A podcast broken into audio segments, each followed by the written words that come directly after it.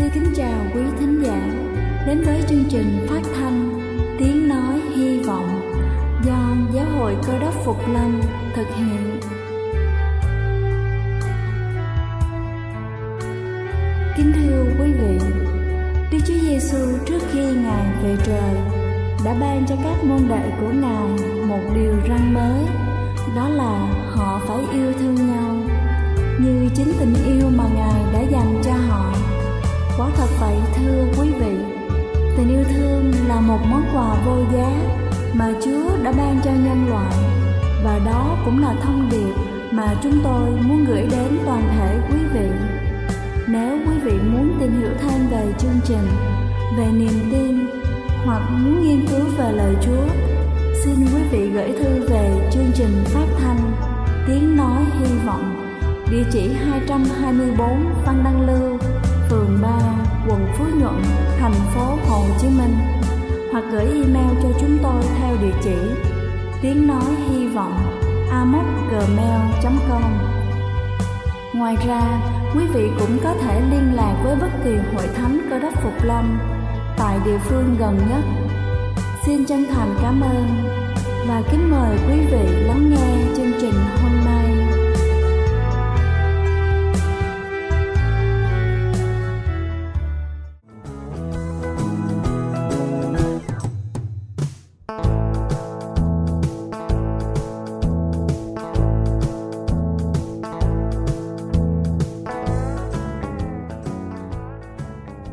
Xin kính chào quý vị khán giả thương mến, cầu xin Chúa luôn ban cho quý vị sức khỏe thật dồi dào. Kính thưa quý vị, những loại thực phẩm sau thường luôn có sẵn trong nhà bếp của chúng ta, chúng ta chỉ cần lưu ý và dùng nó thì chúng ta sẽ có thể tăng được sức đề kháng cho bản thân để tránh được vô số các bệnh tật, đặc biệt là cảm cúm. Và hôm nay chúng ta sẽ cùng nhau tìm hiểu về 6 loại thực phẩm đặc trị cảm cúm. Đầu tiên đó chính là tỏi. Tỏi nên là loại thực phẩm đầu tiên mà chúng ta nghĩ đến. Nếu không, may mắc phải chứng cảm cúm đáng ghét, vì allicin là một trong ba hoạt chất quan trọng có trong tỏi. Được mệnh danh là kháng sinh tự nhiên rất mạnh mạnh hơn cả penicillin. Nó có khả năng làm bớt ho lông đờm, dễ thở và không bị nghẹt mũi nữa. Cách dùng đó chính là giả nát ba tép tỏi, hãm trong 50 ml nước sôi khoảng nửa giờ chắc lấy nước nhỏ vào mũi mỗi bên từ 2 tới 3 giọt và một ngày nhỏ từ 2 tới 3 lần. Thứ hai đó chính là gừng. Gừng là một loại gia vị dễ kiếm, dễ sử dụng và có nhiều tác dụng tốt đối với sức khỏe của chúng ta. Theo đông y, gừng có vị cay, tính ấm, tác dụng tán phong hàn, làm ấm tỳ vị, tiêu đờm, cầm nôn mửa, lợi thủy, giải độc nên gần thường được dùng để chữa các bệnh thông thường như là buồn nôn, đau bụng, tiêu chảy hay là cảm cúm. Thứ ba đó chính là bổ sung cam, quýt thì bị cảm cúm. Họ nhà cam, quýt là những loại quả có chứa nhiều vitamin C, mà vitamin C lại là thành phần chủ chốt của hệ miễn dịch tăng cường thể lực, hình thành kháng thể, tăng cường đề kháng cho sức khỏe. Vì thế nếu bị cảm cúm nên bổ sung những loại hoa quả này một cách thường xuyên để bù lại lượng vitamin C bị mất và cách dùng đó chính là uống nước cam mỗi ngày để cơ thể luôn đủ vitamin C. Ngoài ra, chúng ta có thể ăn thêm những loại hoa quả giàu vitamin C khác như là bưởi, kiwi, dâu và táo mèo. Thứ tư đó chính là cà rốt. Cà rốt là loại rau củ có chứa chất carotenoid có thể chuyển hóa thành vitamin A giúp tăng cường chức năng tế bào biểu mô tạo ra sức đề kháng đối với virus cúm, cải thiện hệ miễn dịch. Vitamin A còn có khả năng tăng cường màng nhầy cho họng và phổi, đảm bảo sự trao đổi chất ở các bộ phận này giúp nó hoạt động bình thường và tránh được cảm cúm. Cách dùng đó chính là ăn cà rốt một thời gian rồi nghỉ một thời gian, sau đó ăn trở lại. Vì nếu ăn cà rốt hàng ngày có thể da sẽ bị vàng, thừa vitamin A có thể gây ngộ độc. Thứ năm đó là cá các loại thực phẩm có chứa nhiều axit béo omega 3. Đây là loại thực phẩm béo mà cơ thể không có khả năng tự tổng hợp nên phải thu nạp từ bên ngoài. Các loại thực phẩm axit béo omega 3 không chỉ có lợi cho tim mạch mà còn có khả năng cải thiện hệ miễn dịch, giúp phòng ngừa chứng cảm cúm và cảm lạnh. Cách dùng là ăn cá ít nhất 2 lần mỗi tuần. Tuy nhiên, cần chọn những loại cá không có thủy ngân để không bị ngộ độc đặc biệt là cho phụ nữ có thai và trẻ nhỏ. Cuối cùng đó chính là hạt điều. Hạt điều chứa nhiều khoáng chất như là kẽm, selen và sắt, có tác dụng tăng cường hệ thống miễn dịch, đặc biệt là kẽm vì nó có thể trực tiếp khống chế sự phát triển của virus cúm. Ngoài ra hạt điều còn có rất nhiều chất béo, protein và calo, nhưng rất may mắn là hầu hết số chất béo này là chất béo không bão hòa, giúp sản xuất cholesterol tốt và hỗ trợ lưu thông máu khắp cơ thể. Cách dùng đó chính là hạt điều ăn vặt hoặc là dùng cho bữa ăn nhẹ hàng ngày để cơ thể tăng cường đề kháng. Ngoài ra chúng ta có thể bổ sung các loại ngũ cốc khác như là lạc, vừng, hạt dẻ, quả ốc chó. Kính thưa quý vị, chúng ta đừng nên xem nhẹ những cơn cảm cúm, hãy luôn quan tâm đến sức khỏe của chính bản thân mình. Chúng ta cũng cần trang bị cho mình những kiến thức cần thiết để có thể khắc phục những cơn cảm cúm cũng như là đề phòng chúng. Chúc quý vị luôn vui khỏe. Đây là chương trình phát thanh Tiếng Nói Hy Vọng do Giáo hội Cơ đốc Phục Lâm thực hiện. Nếu quý vị muốn tìm hiểu về chương trình hay muốn nghiên cứu thêm về lời Chúa, xin quý vị gửi thư về chương trình phát thanh Tiếng Nói Hy Vọng, địa chỉ 224 Phan Đăng Lưu, phường 3, quận Phú Nhuận, thành phố Hồ Chí Minh hoặc gửi email cho chúng tôi theo địa chỉ tiếng nói hy vọng amos@gmail.com. Ngoài ra, quý vị cũng có thể liên lạc với bất kỳ hội thánh cơ đốc Phục Lâm tại địa phương gần nhất. Xin chân thành cảm ơn và kính mời quý vị tiếp tục lắng nghe chương trình hôm nay.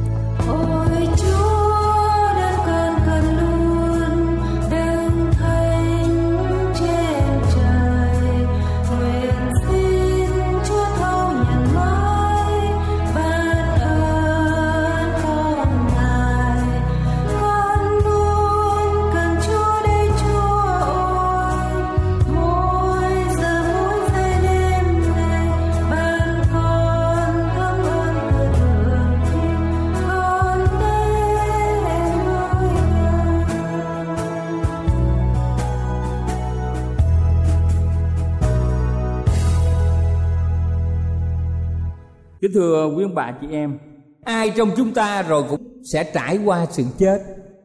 Không ai có thể thoát được cái quy luật sanh, lão, bệnh tử. Và Kinh Thánh dạy một cách rõ ràng trong sáng thế ký đoạn 2 câu 7 Kinh Thánh nói rằng, Đức Chúa Trời bàn lấy bụi đất, Ngài nắng lên hình người, Ngài hà sanh khí vào lỗ mũi, Thì người trở nên một loài sanh linh. Đây là quy luật để sáng tạo nên con người chúng ta để ý và thấy rõ ràng rằng kinh thánh không nói adam nhận được một linh hồn, nhưng nói rằng người trở nên một loài sanh linh. Khi chúa thà sanh khí vào adam, thì sự sống của chúa truyền sang con người. Như vậy bụi đất cộng với sanh khí khiến adam trở nên một loài sanh linh, tức là một linh hồn sống.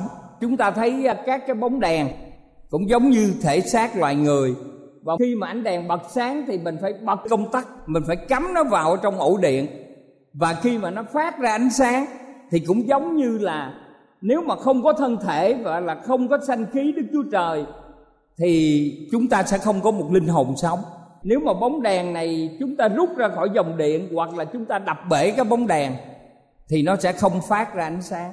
Như vậy thì khi chúng ta chết, quá trình sẽ ngược trở lại bụi tro trở vào đất, y như nguyên cũ, và thần linh trở vào nơi Đức Chúa Trời là đấng ban nó ở trong sách truyền đạo đoạn 12 câu 7. Như vậy thì chúng ta biết rằng khi Chúa tạo nên Adam và Eva, nếu họ dâng lời, thì họ sẽ không bao giờ chết. Nhưng mà vì họ đã bất tuân mệnh lệnh của Chúa, cho nên sự chết vào ở trong thế gian và Kinh Thánh cũng cho chúng ta biết rằng vì tiền công của tội lỗi là sự chết. Cho nên tất cả mọi người ở trong thế gian chúng ta phải trải ra sự chết tiếng Hebrew và Hy Lạp đã gọi linh hồn thần linh hay là hơi thở đến nếu chúng ta đếm là được nhắc 1.700 lần ở trong Kinh Thánh. Kính thưa quý vị, trong văn đoạn 5 câu 28 Chớ lấy điều đó làm lạ vì giờ đến khi mọi người ở trong mồ mã nghe tiếng Ngài và ra khỏi. Như vậy trong Kinh Thánh nói rằng chúng ta chết sẽ nằm yên ở trong mồ mã không có đi đâu hết và khi ngài đến thì chúng ta nghe tiếng của ngài và mình ra khỏi mồ mã như vậy chúng ta suy nghĩ rằng tại sao nhiều tôn giáo nói là chết mà cũng biết mà tại sao kinh thánh lại không đề cập vấn đề này trong sách truyền đạo đoạn 9 câu 5 và câu 6 nói rằng sự yêu, sự ghét, sự ganh gỗ của họ thải đều tiêu mất từ lâu. Mình có ghét người nào chăng nữa? Mình có yêu người nào chăng nữa khi mình chết đi? Thì những cái yêu, cái ghét đó không còn. Và thậm chí, chúng ta biết trong sách truyền đạo đoạn 9 câu 5 câu 6 phân tích rằng kẻ sống biết mình sẽ chết. Tất cả chúng ta ở đây đều biết mình sẽ chết. Nhưng kẻ chết chẳng biết chi hết. Họ chẳng hề có phần nào về mọi điều làm ra dưới ánh mặt trời, họ không thể nào thậm chí cầu nguyện, họ không thể nào ca ngợi danh chúa nữa. Và như vậy thì người chết không tham dự vào việc của người sống. Và tuyệt đối, người chết, thân nhân của chúng ta không bao giờ có một sự liên hệ gì với bất kỳ người nào, còn sống, vợ con, anh chị em, bạn bè ở thế gian này. Kinh thánh gọi chết là giấc ngủ 54 lần. Đức Chúa Giêsu dạy chết là ngủ, Ngài phán cùng các môn đồ Lazarơ bạn ta đương ngủ. Nhưng ta đánh thức người, môn đồ thưa rằng thưa Chúa, nếu người ngủ chắc sẽ được lành. Và Đức Chúa Giêsu phán lời đó chỉ về sự chết của Lazarơ. Xong môn đồ tưởng nói về giấc ngủ thường.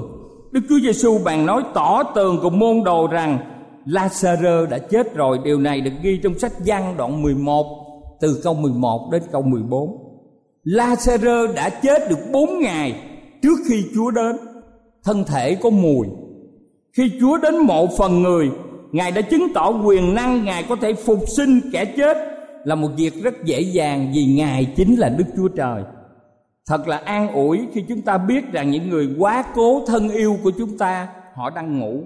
Họ yên nghỉ trong đấng rít và chết với họ chỉ là một giấc ngủ. Vì thế mà người Việt hay nói rằng người này an nghỉ, giấc ngủ ngàn thu. Kính thưa quý ông bà chị em, nhưng thế giới ngày nay không phải như mình tưởng tượng. Rất nhiều nơi họ cầu hồn, rất nhiều nhà ngoại cảm và rất nhiều thầy bói.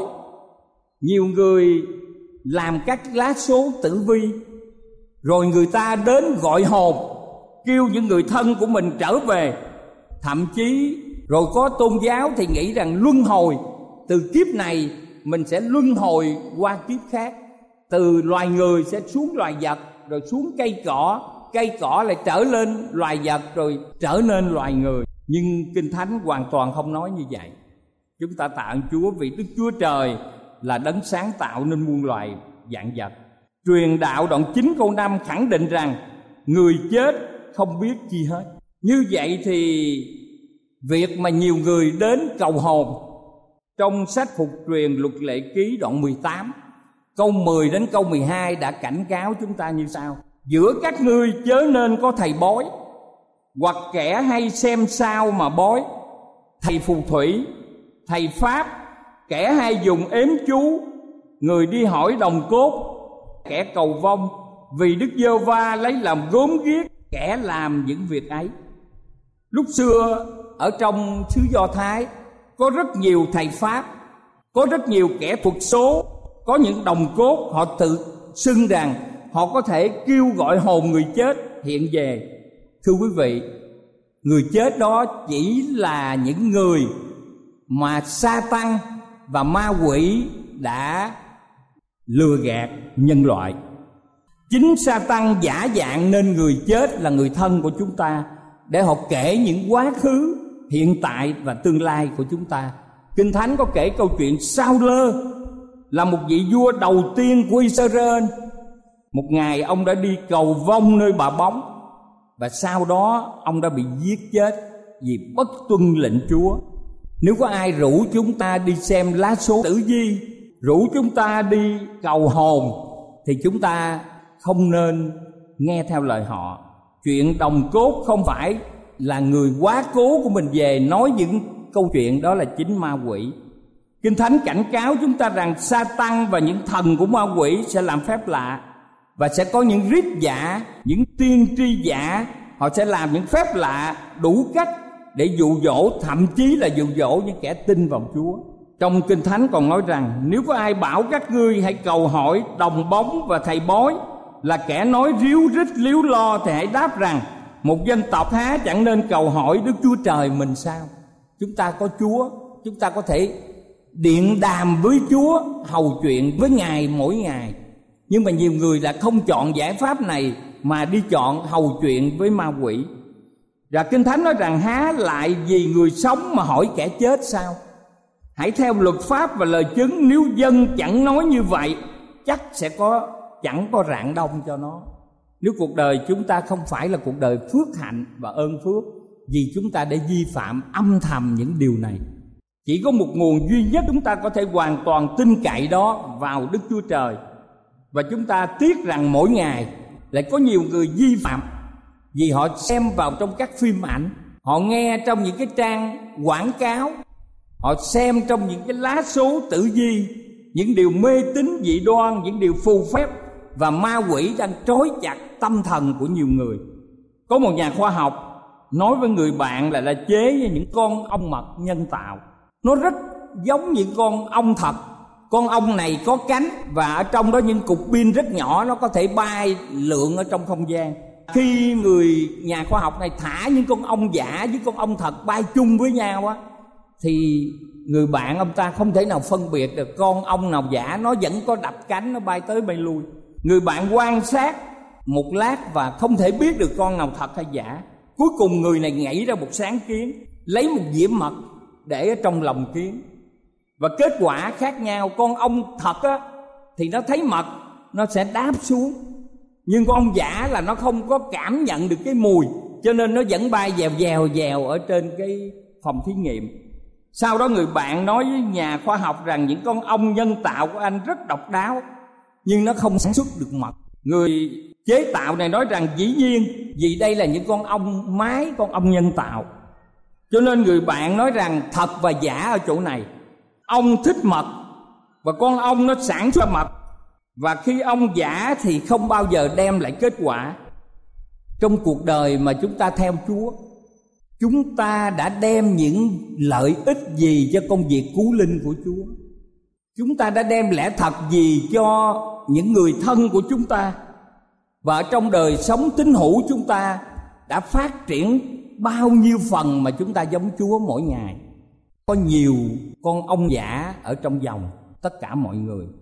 Chúng ta biết những linh hồn đang dàn trận chống lại xã hội trong thời kỳ cuối cùng. Sách Epheso đoạn 6 câu 12 nói rằng, vì chúng ta đánh trận, chẳng phải cùng thịt và quyết bèn cùng chủ quyền cùng thế lực cùng vua chúa của thế gian mờ tối này cùng các thần dữ ở các miền trên trời kính thưa quý ông bà chị em trên thế giới chúng ta cũng có các thiên sứ các thiên sứ đã giúp đỡ các công việc của Chúa ở khắp vũ trụ này, trong đó có tinh cầu của chúng ta.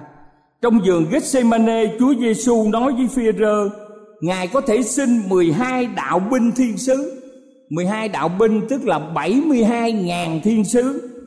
Nhưng mà Chúa nói rằng Ngài không triệu tập các thiên sứ trong cái lúc mà Chúa bị đóng đinh.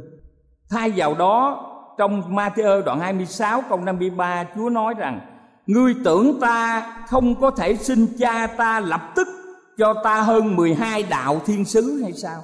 Mọi việc Chúa Giêsu đều thuận phục theo ý của Đức Chúa Trời. Cho nên Ngài không gọi các thiên sứ đến giúp Ngài.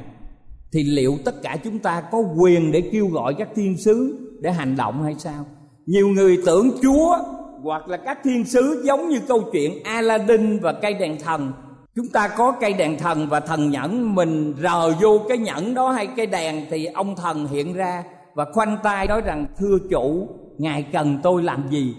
Chúa không phải vậy. Ngài là đức chúa trời toàn năng các thiên sứ phụng sự ngài và sự thông minh của ngài hơn chúng ta gấp trăm triệu lần. Và ngài biết điều gì là tốt nhất chúng ta. Ngài biết điều gì là dối gạt chúng ta. Cho nên ở trong điều kiện chúng ta biết rằng người chết không biết gì hết. Kẻ thù thật sự của chúng ta là các thần của bóng tối, là ma quỷ. Chúng ta phải biết xếp đặt nơi chốn và phong cách để chúng ta khỏi bị ma quỷ cám dỗ chúng ta có sáu bước ngắn như sau. Thứ nhất, để tránh điều này, chúng ta phải nhận diện được kẻ thù, kể cả nhận ra các giọng nói của kẻ thù.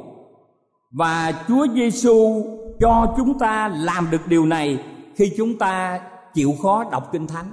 Mình biết đâu là lời hứa của chúa, ở đâu là điều tốt đẹp. Còn nếu chúng ta, cả cuộc đời mình chưa bao giờ mình đọc qua một lần hết quyển kinh thánh mình không biết rằng trong ba ngàn mấy trăm lời hứa của kinh thánh là lời nào, thì khi gặp những tình huống nguy hiểm, chắc chắn chúng ta không biết sẽ giải quyết như thế nào. Bước thứ hai, chúng ta phải ngăn chặn bất cứ điều sai trái nào mà qua đó sa tăng có thể thực hiện ý đồ của sa tăng trên cuộc đời chúng ta. Chúng ta chỉ nhận một mình đức chúa giêsu là chúa cứu thế. Chúng ta không nhận bất kỳ một chúa nào khác ngoài chúa giêsu chúng ta phải can đảm để loại trừ ra khỏi gia đình chúng ta những hình tượng, những ảnh hưởng nào có thể tạo cho ma quỷ một chỗ đứng ở trong gia đình chúng ta. Bước thứ ba, chính bản thân chúng ta và mọi thứ chúng ta có đều phải quy phục đức chúa trời. Khi chúng ta làm điều này, chúng ta đang mời đức thánh linh hiện diện trong gia đình chúng ta. Chúng ta không thể nào tổ chức gia đình lễ bái mỗi ngày một lần. Thì chúng ta nên tổ chức một tuần một lần. Còn những gia đình không thể nào một tuần một lần thì hai tuần hoặc một tháng vợ chồng con cái phải sum họp với nhau, phải cầu nguyện với nhau, phải cùng học kinh thánh. Bước thứ tư, chúng ta phải cầu xin cho chính mình. Chúng ta cầu thai cho những người thân yêu, cầu thai cho các mục sư, các truyền đạo, cầu thai cho các hội thánh và điểm nhóm, cầu thai cho chồng, vợ, con cái và bạn hữu chúng ta và các tín hữu một số những ảnh hưởng xấu mạnh mẽ chỉ có thể qua đi nếu chúng ta mạnh mẽ cầu nguyện và kiên trì. Bước thứ năm, chúng ta cần học kinh thánh, cần làm chứng đạo. Và Phaolô đã liệt kê nhiều phần của bộ áo giáp để bảo vệ tâm linh của chúng ta. Và lời Chúa chính là vũ khí duy nhất mà chúng ta để Chúa Giêsu dùng để đối phó với Satan và chúng ta cũng phải dùng lời Chúa mà nếu mà mình không biết thì rất nguy hiểm. Trẻ con do thái mà chúng ta đọc chúng ta thấy 7 tuổi các cháu đã thuộc năm sách ngũ kinh sáng thế ký xuất Egypto ký Lê Vi ký, dân số ký và phục truyền luật lệ ký. Chúng ta thì không thể nào thuộc hết từng câu từng chủ nhưng ít nhất á, là những cái lời hứa, những câu gốc quan trọng. Chúng ta cần phải thuộc để những lời hứa này thấm sâu ở trong trí não chúng ta và khi những gặp những cái tình huống, thì những lời của Chúa hình thành ở trong cái hành động của chúng ta. bước thứ sáu, chúng ta phải chia sẻ lẽ thật. Ai trong chúng ta cũng có thể giảng dạy được. Nếu chúng ta không đọc kinh thánh mà biện luận được, thì ai trong chúng ta cũng làm chứng được cho người khác về cuộc đời của mình? Làm sao mà tôi tin chúa? Làm sao mà con cảm thấy phước hạnh khi đến với chúa? Tất cả đều có những kinh nghiệm và bằng cách này, pháo đài nước đức chúa trời sẽ đánh đổ các đồn lũy của sa tăng và dọn đường cho ngài và đức chúa giêsu sẽ tái lâm. Cho nên tôi kêu gọi tất cả hội chúng chúng ta biết rằng trong bốn điều răn đầu của chúa chúa tóm lại bằng câu như sau hãy hết lòng, hết linh hồn, hết sức, hết trí mà kính mến chúa là đức chúa trời ngươi. Và trong sáu điều răn còn lại là bổn phận với con người, chúa tóm lại, hãy yêu người lân cận như mình người lân cận nghĩa là đồng nghiệp của mình, những người thân trong gia đình của mình, những tín hữu thân yêu ở trong hội thánh, những hàng xóm láng giềng của mình. Đức chúa trời đang nhắc lại huấn luyện cho tất cả chúng ta. Chúng ta phải nhiệt thành và siêng năng. Chúng ta dùng năng lực của đức thánh linh để chúng ta có thể thông công với chúa và nhờ ân điển của chúa chúng ta có thể vượt qua bất kỳ những thử thách nào ở trên thế gian này. Dương quốc vinh hiển của ngài đang được xây dựng. Và theo thời gian trôi đi, xã hội bên ngoài thì sa tăng đang sợ hãi cái ngày và kết thúc của thế giới này. Sa tăng không hiện trên hình ánh bộ xương người lúc lắc ở trong nghĩa trang, mà sa tăng hiện lên những cái tài phiệt giàu có, những cái cám dỗ dữ dội ở trong cái đời sống nhục dục của chúng ta ở trong đời sống tinh thần của chúng ta và chúng ta sẽ thấy rằng còn lâu Chúa mới đến và chúng ta sẽ từ từ để có thể giữ điều răn và từ từ có thể cùng hợp tác với Chúa trong việc đem lẽ thật. Cầu Chúa ở cùng quý bà chị em vì chúng ta đang đi con đường của Chúa. Chúng ta ở trong lẽ thật của Chúa và chúng ta được sự sống đời đời. Cho nên mỗi người chúng ta phải kiên nhẫn, phải nhịn nhục. Mà kinh thánh nói rằng đây tỏ ra sự nhịn nhục của các thánh đồ. Chúng giữ điều răn và giữ lòng tin nơi Chúa Giêsu. Cầu Chúa ban phước và ở cùng quý ông bà, anh chị em, cho đến tận cuộc đời của mình. Và khi Chúa đến, tất cả chúng ta sẽ vui mừng gặp mặt Chúa đấng cứu thế.